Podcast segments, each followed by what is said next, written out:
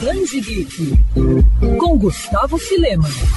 Considerado o Oscar da nona arte, o Eisner Awards, o principal prêmio da indústria dos quadrinhos, divulgou na última semana a lista de vencedores da edição de 2021. O principal destaque do ano foi Jenny Luen Yang, que levou três troféus para casa: melhor publicação para o público infantil e melhor adaptação de outra mídia por Superman Smashes The Clan e melhor publicação adolescente por Dragon Hoops. E a família do Homem de Aço da DC também teve destaque na premiação. A minissérie O Amigo do Superman, Jimmy Olsen, de Matt Fraction e Steve Lieber, levou para casa o Eisner de melhor minissérie e melhor publicação de comédia. Já na categoria Melhor Nova Série, quem ficou com o prêmio foi Viúva Negra da Marvel, escrita por Kelly Thompson e Helena Casagrande. James Stein IV, que escreveu recentemente Batman e Liga da Justiça, faturou a estatueta de melhor roteirista, enquanto Michael Red ficou com a de melhor desenhista pela biografia de David Bowie.